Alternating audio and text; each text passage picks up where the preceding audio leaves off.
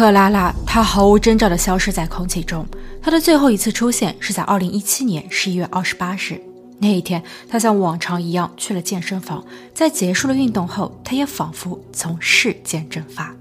她的大女儿 S 因为联络不上母亲，非常着急。女儿拨通了父亲的电话，本想寻求一丝线索。父亲的回答却异常平静。他说：“你误会了，你的妈妈只是回了韩国。”可是，当大女儿 S 联络了远在韩国的亲人时，他们却都对克拉拉的行迹一无所知。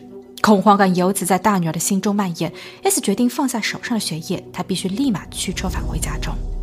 但当她终于到家后，却又迎来了另一个出乎意料的场景，从而让她更加的困惑与不安。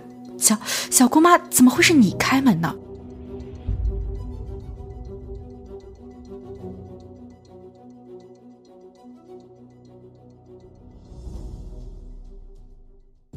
好大家好，我是妮妮。今天的案件发生在加州霍利斯特。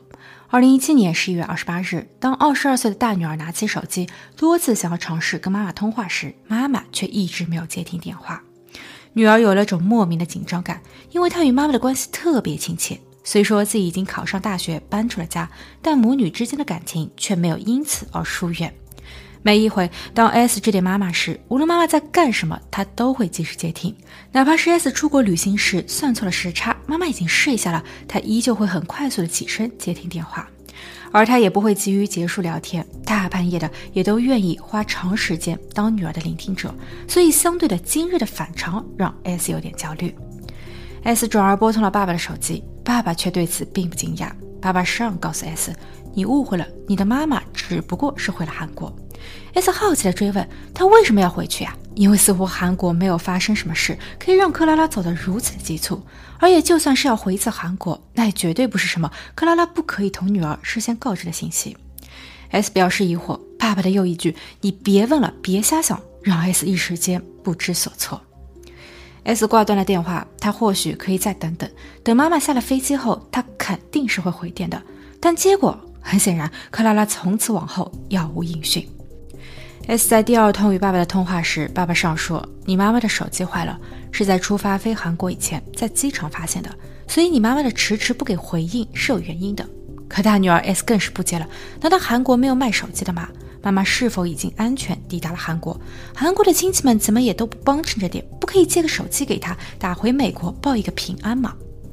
爸爸接着说：“其实这一次你妈妈的突然复韩是因为外婆病了。”于是 S 决定亲自给外婆打一个电话，问问她老人家的身子是否好一些了，并也同时问问妈妈克拉拉的旅途是否一切顺利。但是当韩国的家人们接听电话后，S 得到的答复却只有不知道、不知情、没有的事儿。S 立马意识到爸爸在骗人，妈妈出事了。十二月二日，事发第五天，S 不再打算与爸爸通电话。他放下学业，立马驱车从洛杉矶返回至霍利斯特的家。他一路狂飙，想着各种可能性，包括爸妈的情感破裂，妈妈离家出走，爸爸不再追回。但这样的几率又有多大呢？在女儿 S 的心中，爸妈的感情虽然没有轰轰烈烈，却是经得起磨练的。两个人都出生并成长于韩国，接受了同样的教育及文化熏陶。一九九四年，他们结婚。九五年时，有了大女儿 S。他们都很爱 S。S 可以通过他们曾拍摄下来的相片，感觉出这一个家一直都很温馨。一九九八年时，S 有了位妹妹 C。一年后，三十岁的母亲辞去了护士工作，与三十二岁的爸爸上一起带着两女儿移民到美国。爸爸上是工程师，他在电器公司工作。妈妈克拉拉先是跑餐馆打零工，等两位女儿稍许长大，可以长时间送去托管时，她便同爸爸上一起筹划并开立了一家自助洗衣店。克拉拉当前台管财务，爸爸上给予了所有的后台技术支持。他们配合的很默契，虽然偶尔也会因为生意的不景气或是财务上遇上了什么麻烦而发愁，但两人的感情却在患难后变得更加紧密。近些年来，洗衣房的生意稳步增长，克拉拉和尚不再怎么忧心生意了。大女儿 S 和小女儿 C 也都考入了大学。在搬家后，大女儿认为爸妈终于可以有时间和机会好好享受二人世界。听妈妈克拉拉说，她现在很注重健康，她为自己和爸爸尚订了健身房的年卡，他们会隔三差五的一起去锻炼。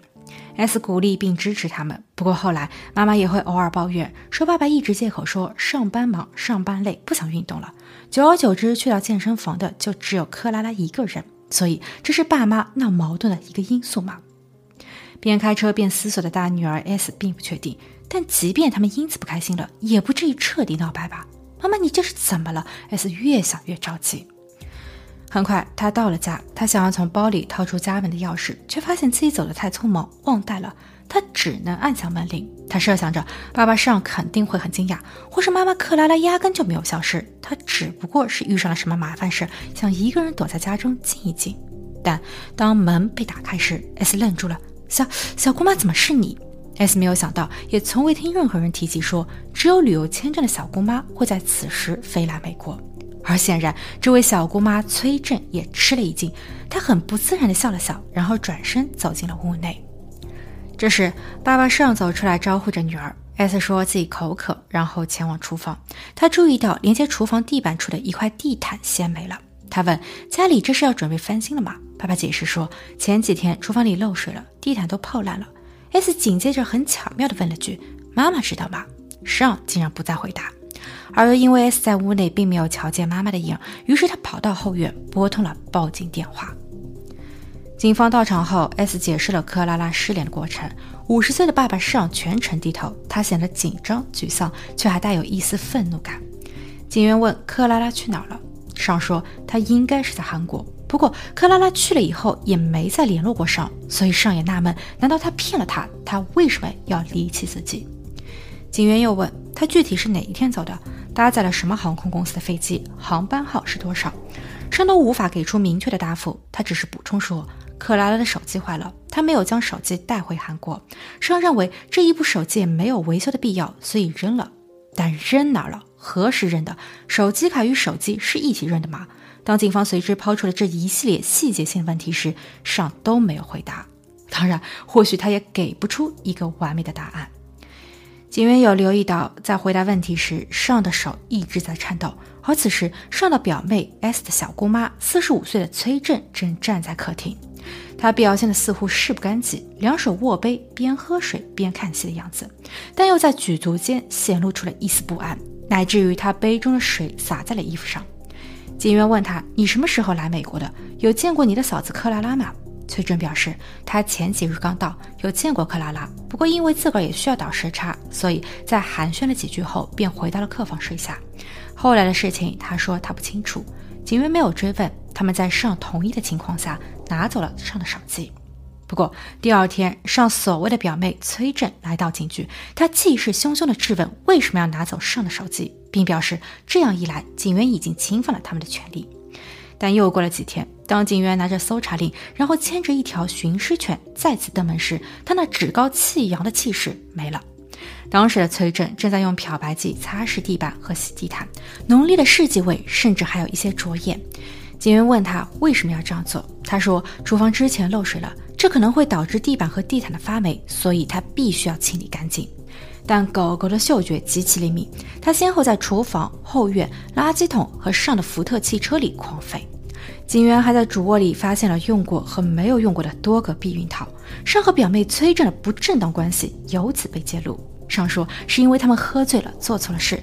但所谓的喝醉，所谓的第一回，其具体的时间竟在本案发生的七个月前。七个月后，当家中的女主人克拉拉可能出事时，这两位表亲却又搞在了一起。他们的嫌疑越来越大，警方决定先将其带回警局扣押起来。警方也同时没收了上的电脑，然后发现电脑在十二月四日，即警方首次登门拜访的两天后，有被格式化和重新安装过的迹象。于是，审讯室里的探员开始套路，说上的电脑已经被数据还原。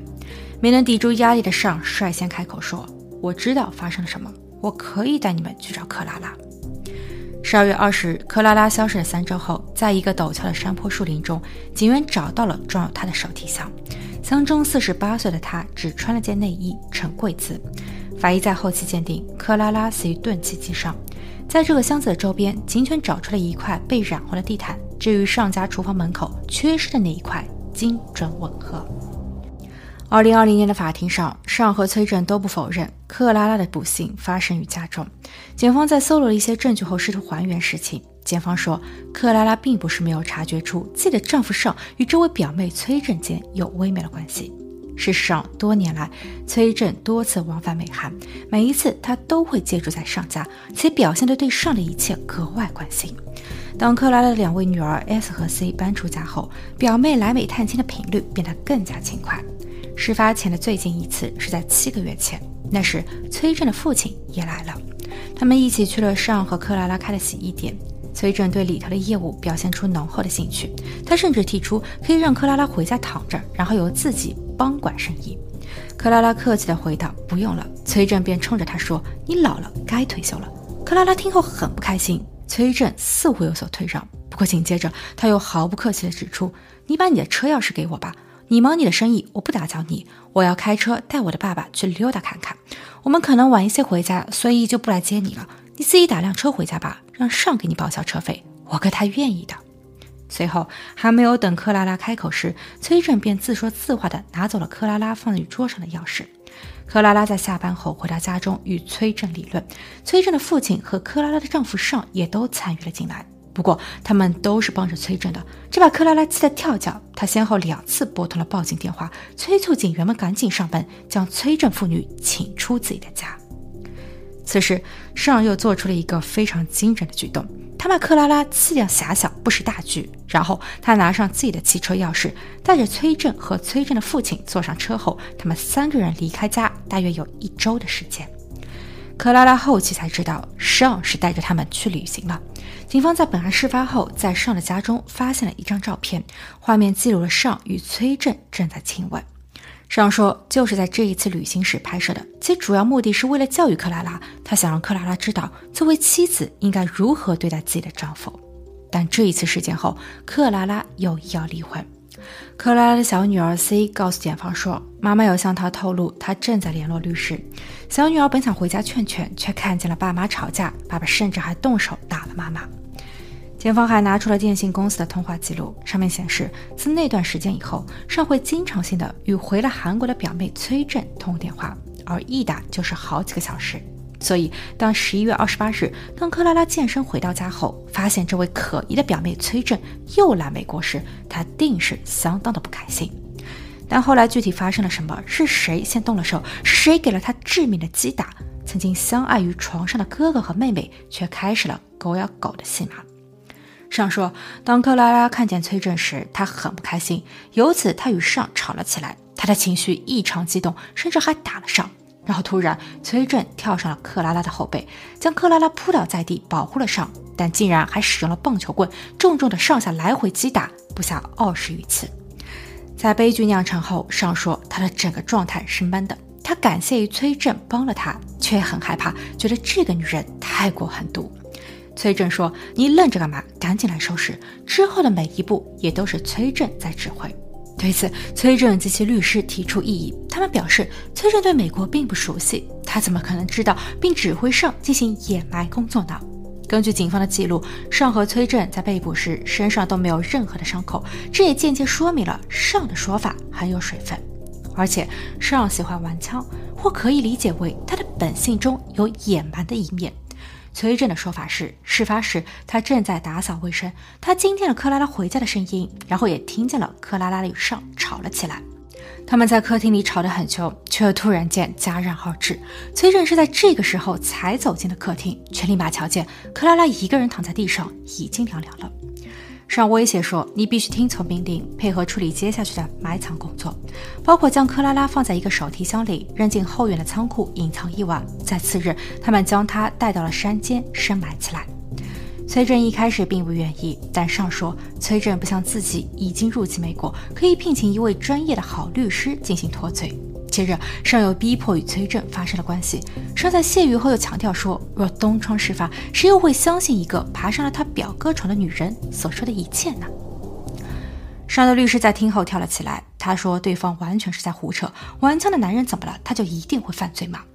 警方在尚的家中并没有发现非法武器，两个人的上床也都是你情我愿。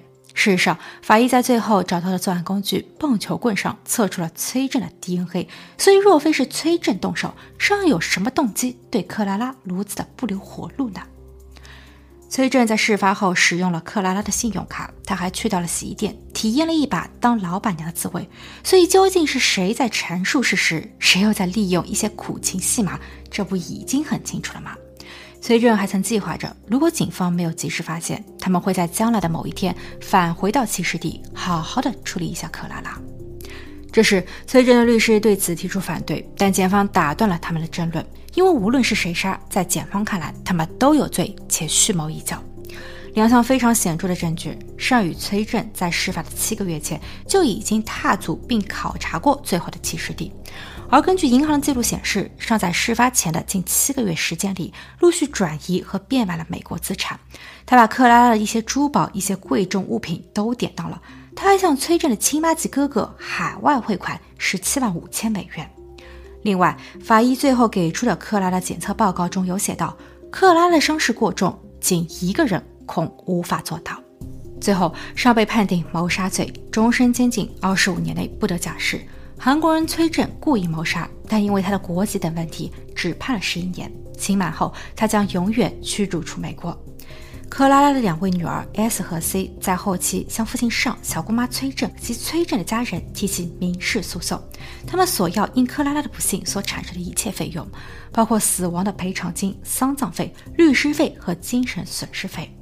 在失去了妈妈，更确切的说，也是同步失去了爸爸和家后，因为克莱的娘家人都在韩国，所以这两位女儿必须独自替妈妈善后。他们还不得不自行解决接下来的大学就读费用。据悉，妹妹 C 每一年的学费为三万美元。法官最后批准，他们每个人可以从上和崔振及崔振的家人那里获得两千万美元的赔偿。他们很清楚，这一笔钱永远都不可能到账。但也算是给了他们一份正义。女儿们告诉法官说，他们会永远怀念那一位每天早晨五点起床给他们做早餐，然后赶着去洗衣店忙生意，直到晚上近十一点时才回家，接着还要处理一大堆家务的妈妈。女儿曾问妈妈：“这样苦吗？”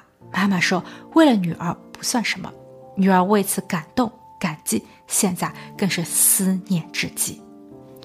据悉，爸爸尚在后期签署了文件，将名下的房产都转移给了女儿，女儿已将其进行出售。好了，今天的故事就分享到这，我们下期见。